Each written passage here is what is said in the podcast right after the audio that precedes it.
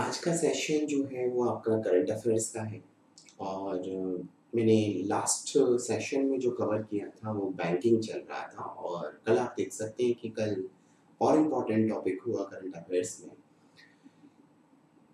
कि आरबीआई ने अपनी मॉनेटरी पॉलिसी में चेंज किया। क्लियर हुआ है बात? तो इसका मतलब कंफर्म है कि मॉनेटरी पॉलिसी के साथ जो चेंज किया जाता है उसका पूरा मैकेनिज्म जो है वो क्या है। क्लियर? तो हमने ये लास्ट टॉपिक, ये चार्ट हमारा शायद ओवर हो चुका था कि आरबीआई जो है वो एक इंडिया का कंप्लीट फाइनेंशियल सिस्टम के ऊपर एक कंट्रोल रखता है और आरबीआई दो तरीके से डिवाइड किया जा सकता है financial system in India, banks and non banking financial companies. ठीक है, ये बैंक्स हैं और this is the non banking financial companies. जो लोग आज ही ज्वाइन कर रहे हैं मुझको वो इस चार्ट को बना सकते हैं। अभी ये बैंक का चार्ट है और उसके बाद इम्पोर्टेंट चार्ट बनेगा नॉन बैंकिंग फाइनेंशियल कंपनीज का और बहुत सारे जो मेजर चेंजेस हुए हैं दो हज़ार उन्नीस में वो मैं आपको डिटेल कर दूंगा। क्लियर हो रहा है बात? और cooperative bank, rural cooperative bank भी होती है लेकिन इतना ज़्यादा रिलेवेंट नहीं है, ज़्यादा इम्पोर्टेंट है अर्बन कोऑपरेटिव बैंक। रीज़न इसलिए रहता है क्योंकि बहुत सारा जो प्रोफेशनलिज्म अगर कम्प्रोमाइज़ हुआ है तो वो मेजर हुआ है अर्बन कोऑपरेटिव बैंक में और प्रोफेशनलिज्म कम्प्रोमाइज़ होने की वजह से ही मेजर वहाँ क्या हुआ है, नॉन परफॉर्मिंग एसेट्स हुआ है। ठीक, तो नॉन परफॉर्मिंग एसेट्स से आप जानते ही हैं कि अगर बैंक का कोई लोन या एडवांस टेयर अगर परफॉर्म नहीं करता है, परफॉर्म का डेफिनेशन क्या होगा, तीन महीने तक अगर वो प्रिंसिपल या इंटरेस्ट दोनों में से कोई बैक नहीं आता है तो उसको क्या बोला जाता है, नॉन परफॉर्मिंग एसेट्स। ओवर।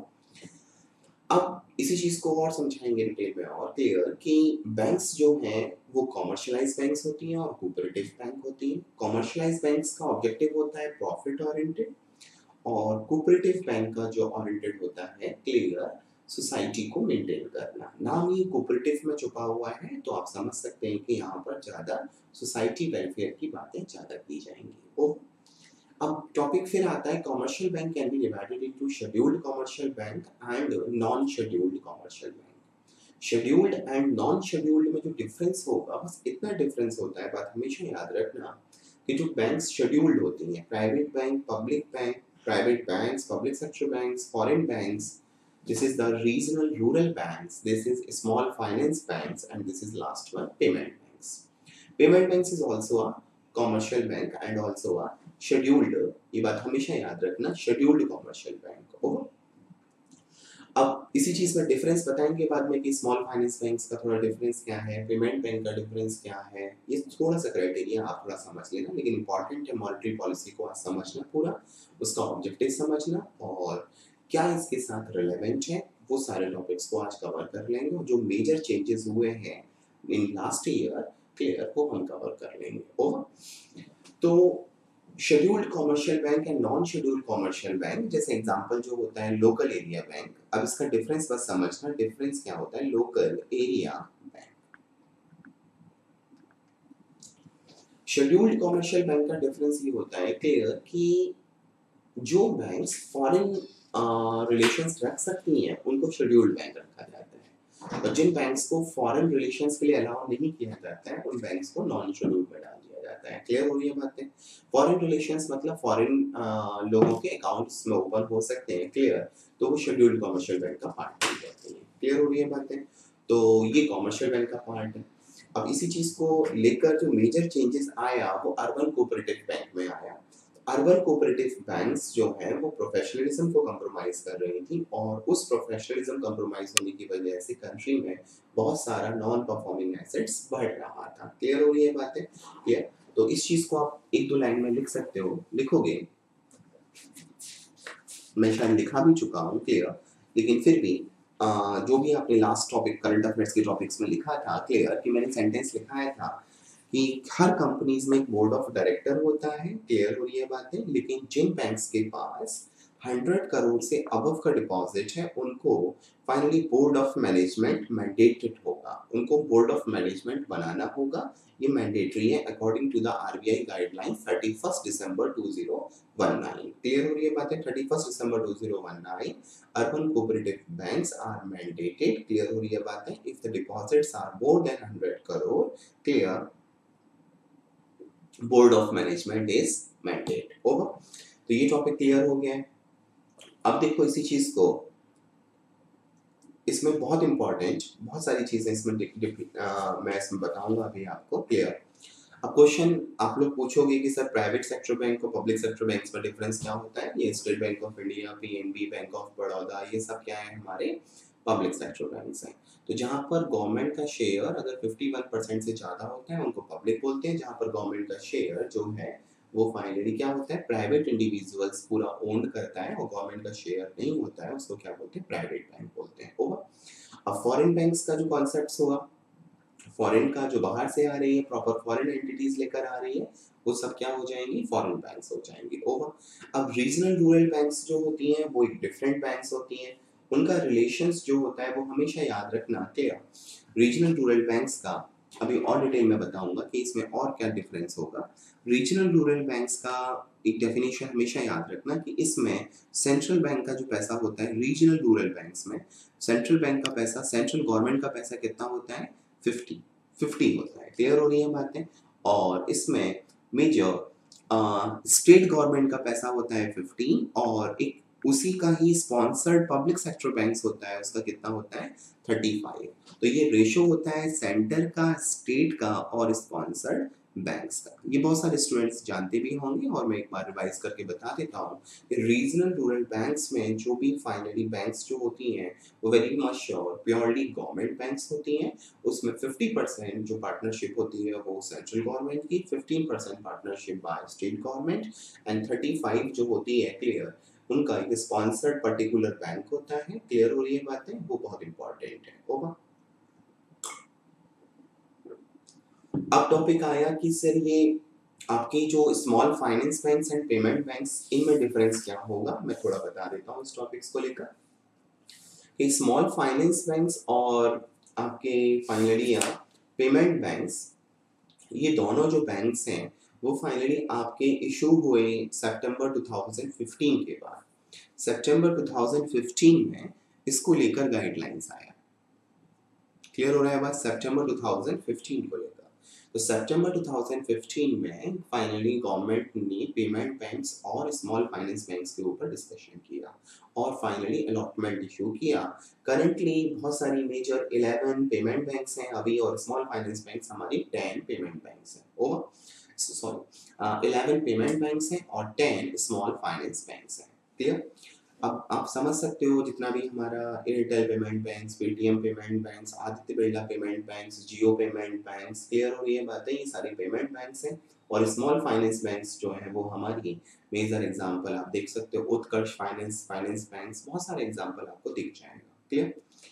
अब इन दोनों में डिफरेंस क्या होता है, मैं सारी मॉनेटरी पॉलिसी को भी डिस्कस करके बता दूंगा। क्लियर? एक तो डेफिनेशन जो लोग लिखना चाहता है वो लिख ले, कॉपी पेंसिल लेके बैठा करो हमेशा, वीडियो नहीं है ये। Clear? This is proper class, तो लिखोगे एक दो पॉइंट्स। तो अब आपको ये डिफरेंस याद करने की जरूरत नहीं है। प्राइवेट बैंक्स जो completely owned by the private individuals called private banks, fifty percent share hold by the government called public sector banks, foreign entities hold कर रही है called foreign banks. Regional rural banks में centre का contribution fifty percent, state का contribution fifteen and very sure sponsored banks का thirty five. Clear हो रही है बात? अब टॉपिक आया स्मॉल फाइनेंस बैंक्स का एंड पेमेंट बैंक्स का। क्लियर? तो डालोगे नेक्स्ट पॉइंट, इस टॉपिक्स को मैं रब कर सकता हूँ।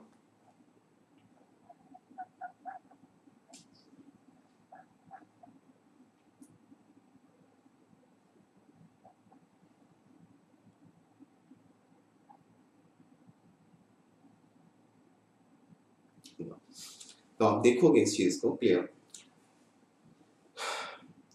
देखो इंपॉर्टेंट, इसमें जो लाइन है वो लिखोगे, the small finance banks, heading डालेंगे स्मॉल फाइनेंस बैंक्स। जिन लोगों को कोई कंफ्यूजन है वो एक बार लास्ट में मैं सबके आंसर्स कवर करूंगा जो रिलेवेंट आंसर्स होंगे। The small finance banks shall primarily, the small finance banks shall primarily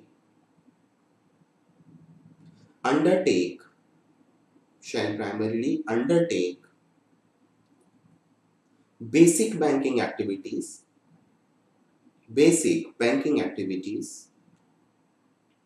basic activities में मतलब very much sure वो deposit भी करेगा, allow है, over, अभी हम समझाएंगे, deposit भी करेगा, lend भी करेगा, loan भी करेगा, over, over, लेकिन condition होगा, condition क्या होगा small finance banks में, deposit is also allow, lending is also allow, condition होगा, clear, तो लिख लोगे डिपॉजिट्स एंड लैंडिंग, जो भी हम सेंटेंस चल रहा है, acceptance of deposits and lending to to unserved to unserved and disadvantaged groups, to unserved जो छूट गए हैं, जो इकोनॉमी के मेन स्ट्रीम में इंक्लूड नहीं हो पाए हैं, उनको फाइनली इंक्लूजन करने के लिए हमने फाइनली क्या बनाया, स्मॉल फाइनेंस बैंक्स बनाया। अभी देखना अभी फाइनली यहाँ फाइनेंशियल इंक्लूजन के साथ इसको जोड़ा जाएगा, आप देखोगे बहुत एक अलग प्रॉपर इसका आउटकम्स क्या निकल कर आता है, ओवर। लेकिन आज के समय में जो भी है वो एक पॉलिसी का पार्ट होगा, वो डिफरेंट होगा, चेंजेस बहुत ज़्यादा आ रहे हैं, ओवर।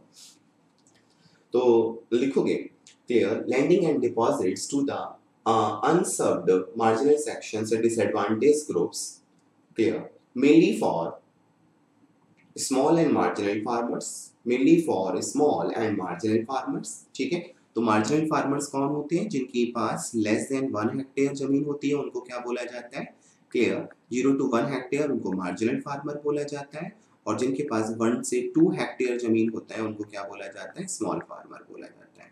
मतलब वेरी मच श्योर इंडिया में क्लियर अगर eighty five percent population eighty five percent farmer है तो वो किससे बिलोंग करता है, सारी फार्मर फैमिली से पचासी percent farmer belongs to the marginal and small farmer. Clear हो रहा है बात, zero to one hectare land area called marginal farmer और one to two hectare land area called small farmer, clear.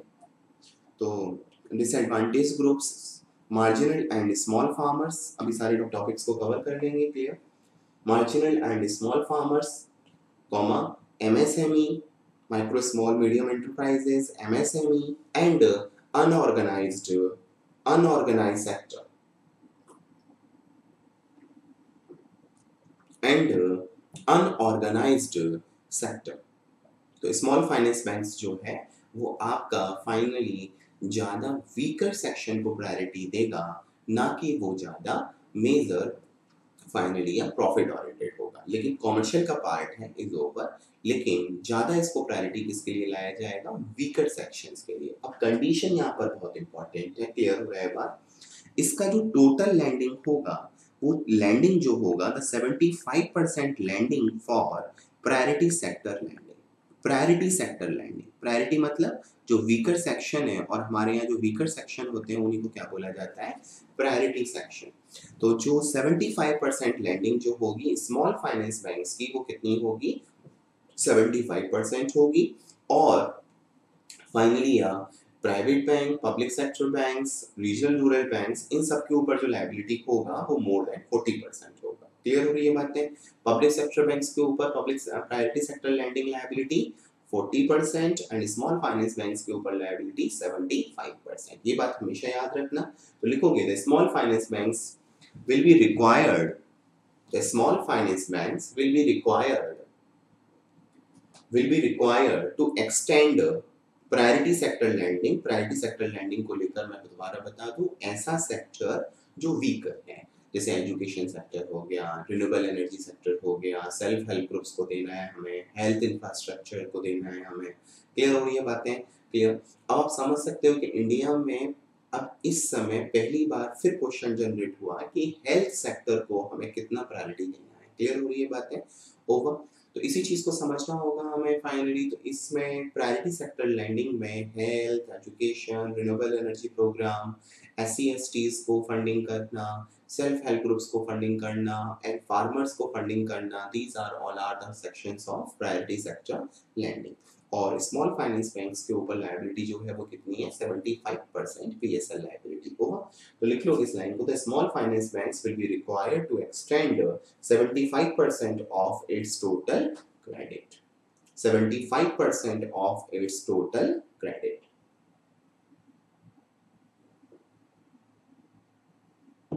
over. Next point.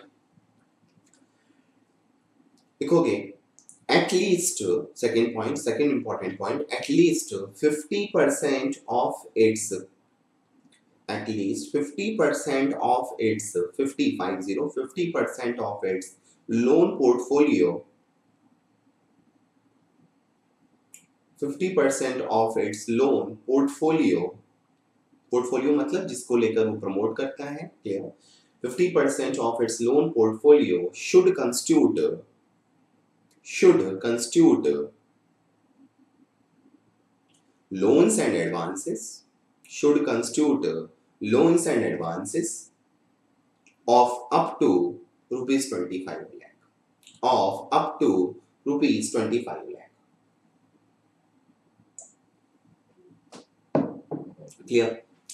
तो fifty percent जितने भी advances होंगे, clear हो रही है बातें, अपने टोटल का एडवांसेस का fifty percent एडवांसेस किसके लिए होंगे, आपके पोर्टफोलियो स्कीम्स के लिए होंगे.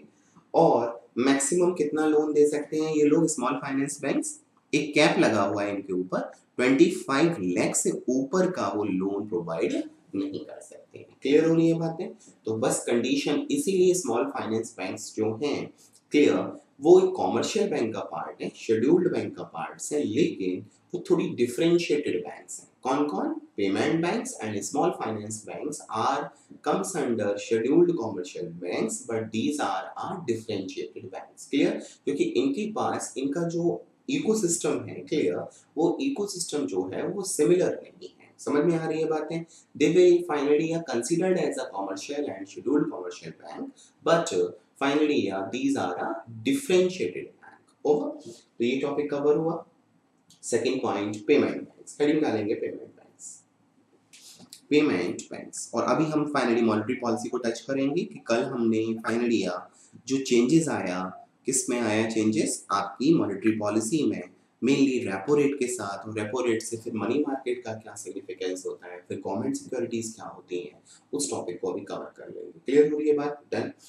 तो पेमेंट बैंक्स में लिखोगे, clear, currently eleven finally run कर रही है. क्लियर? आप एग्जांपल ज़्यादा जानने की ज़रूरत नहीं है, जैसे Airtel payment banks, Jio payment banks, Aditya Birla payment banks. Clear हो रहा है बात? और finally Indian post, Indian post का भी पेमेंट बैंक्स आ चुका है, Indian post payment banks. Clear? ये बहुत सारी पेमेंट बैंक्स हैं. ओवर. अब इनमें डिफरेंस क्या होता है कि पेमेंट बैंक्स बस डिपॉजिट कर सकती हैं, बहुत इंपॉर्टेंट याद रखना, डिपॉजिट कर सकती हैं. ओवर. लेकिन डिपॉजिट मैक्सिमम कितना कर सकती हैं? वन लाख कर सकती हैं. डिपॉजिट केवल कितना कर सकती हैं? वन लाख. और ये क्या नहीं कर सकती हैं? लैंडिंग नहीं कर सकती हैं. तो याद रखना है, हम टॉपिक चल रहा है payment banks, payment banks. Clear? Deposit कितना? Maximum one lakh. ओवर. और फाइनली ये क्रेडिट कार्ड ये आपको प्रोवाइड नहीं कर सकती, याद रखना, ये क्रेडिट कार्ड नहीं देंगी आपको, लोन नहीं देंगी, लैंडिंग नहीं करेंगी,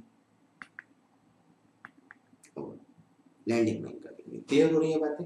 लेकिन कुछ कुछ आपको जैसे लाइक दैट आप बोलोगे कि सर पेटीएम आपको कुछ आपको एडवांस प्रोवाइड, आपकी लिमिट अलाउ करता है, किसी का ट्वेंटी फाइव हंड्रेड, वो आपके केवाईसी नॉर्म्स क्लियर होने के बाद जब आप पेमेंट बैंक्स में जब आप अपने केवाईसी क्लियर कर लेते हैं, क्लियर, तो उसके बेसिस पर आपको कभी कभी पेमेंट बैंक्स आपको एक वन मंथ के लिए आपको extra finally over funding allow कर देती है, जिसको बोलते हैं लिमिट्स अलाउ करना.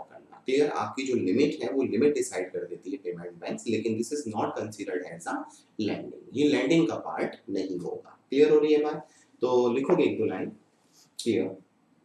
RBI has put RBI has has put a cap rupees one lakh. RBI has put has put a cap of rupees one lakh.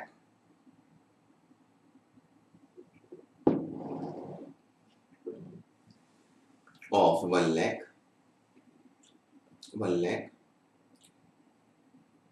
from individual customers, from individual customers, full stop. और ये दोनों banks जो हैं, चाहे small finance banks and payment banks, दोनों का objective जो था वो क्या था, फाइनली या फाइनेंशियल इंक्लूजन, वीकर सेक्शंस को मेन स्ट्रीम में लाना, डिजिटल इंडिया के साथ उनको लिंक करना, क्लियर, वो इन दोनों बैंक्स का ज्यादा ऑब्जेक्टिव था। क्लियर हो रही है बातें, over.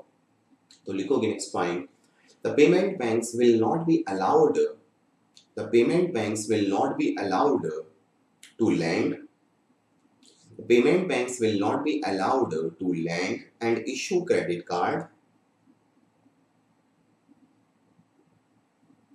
full stop. In this bank, in this bank only saving account and current account, in this bank only saving account and current account, saving account and current account facility will be available. In this bank only saving account and current account facility will be available. Over. तो ये बहुत important topic clear हो गया, इस चीज को लेकर clear। तो क्या cover हुआ कि आप accounts दो sections का होता है, accounts दो तरीके के होते हैं, demand deposit, demand demand deposit and second one time deposit या term deposit। होगा तो डिमांड डिपॉजिट के अंदर जस्ट मैंने भी बताया आपको कौन कौन आएगा, सेविंग अकाउंट मैं ऐसे लिख देता हूँ और फाइनली या करंट अकाउंट को क्या बोला जाएगा, फाइनली या सीए लिख देता हूँ। होगा तो both are demand deposit, saving accounts and current accounts. हो सकता है आपके एमसीक्यू में क्वेश्चंस आ जाए, क्लियर, कि payment banks allow term deposits, answer क्या हो जाएगा, false, they will only allow are demand deposit, saving accounts and current accounts. Over. तो हमारा सारा टॉपिक अभी कंप्लीट हुआ हमारा, क्लियर। तो अब बहुत सारे टॉपिक्स में अभी इम्पोर्टेंट टॉपिक रहा हमारा, इसमें important priority sector lending, heading डालेंगे पीएसएल, हेडिंग डालेंगे आप सब लोग पीएसएल।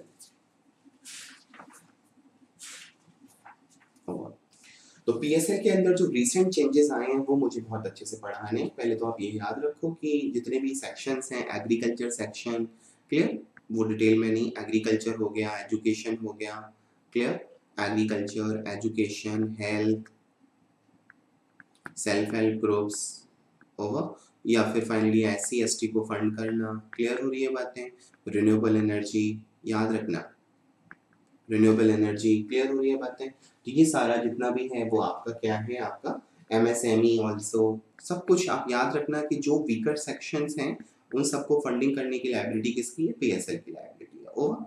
तो ये इंपॉर्टेंट है, कॉमर्शियल बैंक्स का लायबिलिटी है, उसको बोलते हैं प्रायोरिटी सेक्टर लैंड। तो अगर आरबीआई भी क्या कर रही है, अगर सोशलिज्म मॉडल को फॉलो कर रही है तो आंसर सही है, ट्रू है, क्लियर। तो आप देखोगे, लिखो एक दो लाइन इसमें, क्लियर। तो small finance banks and RRB, RRB and small finance banks को फाइनली कितना पीएसएल फॉलो करना पड़ता है, ये बात हमेशा याद रखना, क्लियर। तो लिख लोगे इसमें एक दो लाइन,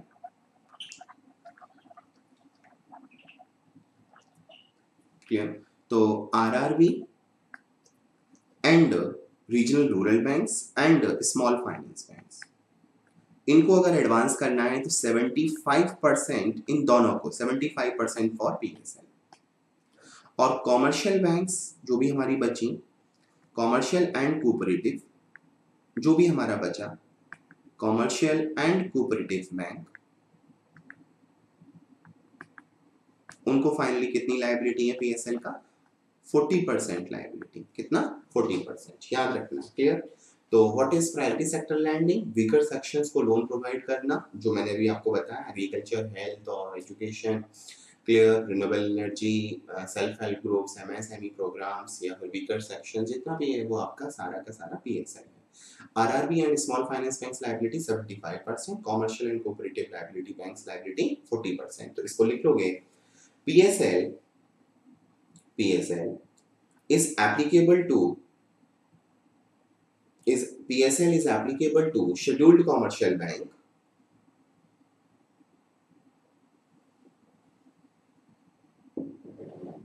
क्लियर, और ये लिख लिया होगा आपने, ठीक है। RRB and small finance bank पचहत्तर percent and commercial and cooperative bank चालीस परसेंट। ओवर। नेक्स्ट पॉइंट, अगर कोई कॉमर्शियल बैंक, अगर अगर कोई भी कॉमर्शियल बैंक्स, और कॉमर्शियल बैंक्स में सारी आ जाती है, हमेशा याद रखना, क्लियर। तो कोई भी कॉमर्शियल बैंक्स कोऑपरेटिव को छोड़कर सारी क्या है, कोऑपरेटिव को छोड़कर वो सारी बैंक्स क्या है इसमें, ये भी कॉमर्शियल है, ये भी कॉमर्शियल है, ये भी कॉमर्शियल है। क्लियर हो रहा है बात? होगा। तो क्वेश्चन जनरेट हुआ, लिखोगे इसमें एक दो लाइन, शेड्यूल्ड कॉमर्शियल बैंक, मतलब ये कहने का मतलब यहाँ पर ये था कि अगर कोई भी scheduled commercial bank, scheduled commercial bank याद होगा अभी मैंने बताया था, चार्ट बनाया था आप लोगों का, private, public, foreign, RRB, small finance banks and even payment banks. Clear? Payment banks अगर लैंडिंग नहीं कर रही है वो अलग पार्ट है। क्लियर? तो scheduled commercial banks having any shortfall, अगर वो अपना पीएसएल कंप्लीट नहीं कर पाती है, having any shortfall in lending to PSL, right down, लिखो बैठ के। Clear? Scheduled commercial bank having any shortfall in lending in lending to P S L, in lending to P S L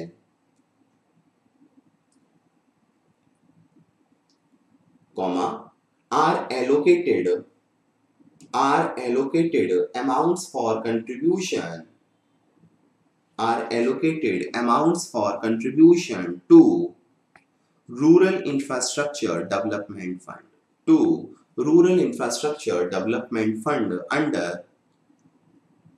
NABARD,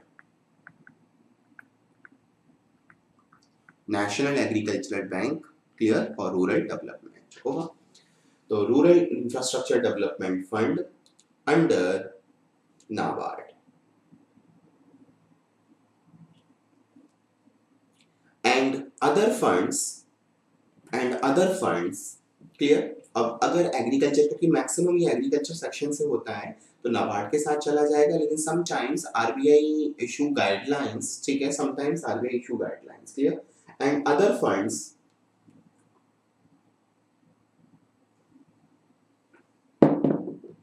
and other funds with and other funds with national housing bank, सबके साथ जा सकता है। Clear? अभी बताएंगे इस topic को। National housing bank, SIDBI and other funds with national housing bank, NHB, national housing bank, SIDBI and SIDBI and Mudra. अभी बताएंगे मुद्रा, मुद्रा बहुत इंपॉर्टेंट स्कीम है, Mudra, NHB, SIDBI and Mudra as decided by RBI, as decided by R B I from time to time, as decided by R B I from time to time। Clear हो गया बात? तो प्रायोरिटी सेक्टर लैंडिंग जो है वो weaker sections को finally involve करना RBI का एक जॉब है, जो फाइनली क्या कर रहा है, सोशल इंक्लूजन कर रहा है। क्लियर? उसी को आप बोल सकते हैं प्रायोरिटी सेक्टर लैंडिंग। क्लियर हो रही है बातें? और RRB and small finance banks liability seventy five percent and commercial banks and cooperative banks liability forty five percent. If any banks shortfall in this, तो फाइनली या तो वो फाइनली आरआईडीएफ के साथ जमा करेगा पैसा अंडर नाबार्ड, और अदर फंड्स अगर जरूरत पड़ा तो RBI issue guidelines from time to time, clear, for NHB, SIDBI and Mudra. Clear? अब चेंज करो, लिखो recent changes in priority sector land, ठीक है, टू थाउजेंड नाइनटीन में क्या क्या चेंजेस हुआ। हेडिंग डालोगे recent changes in priority sector lending,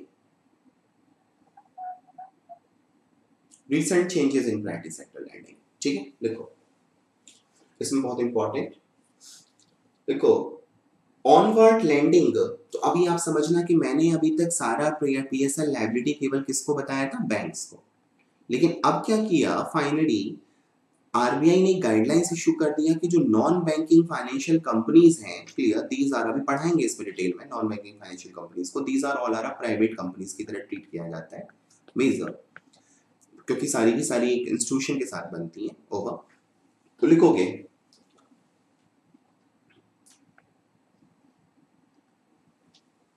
important, देखो onward lending, onward lending by onward onward lending by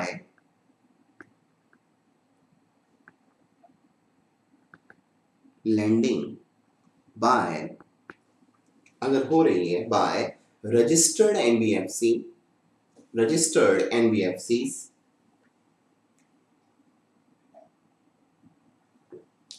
including including अभी देखना बहुत सारे चेंजेस आ रहे हैं, including micro financial institutions, including micro financial institutions will be considered, लिखोगे micro financial institutions will be considered P S L priority sector lending will be considered priority sector lending institutions, will be considered priority sector lending institutions, clear? तो अब इसके बाद N B F Cs भी जो हैं वो अब इसमें include आ जाएंगी, changes हो गए twenty nineteen में, तो लिखोगे next point.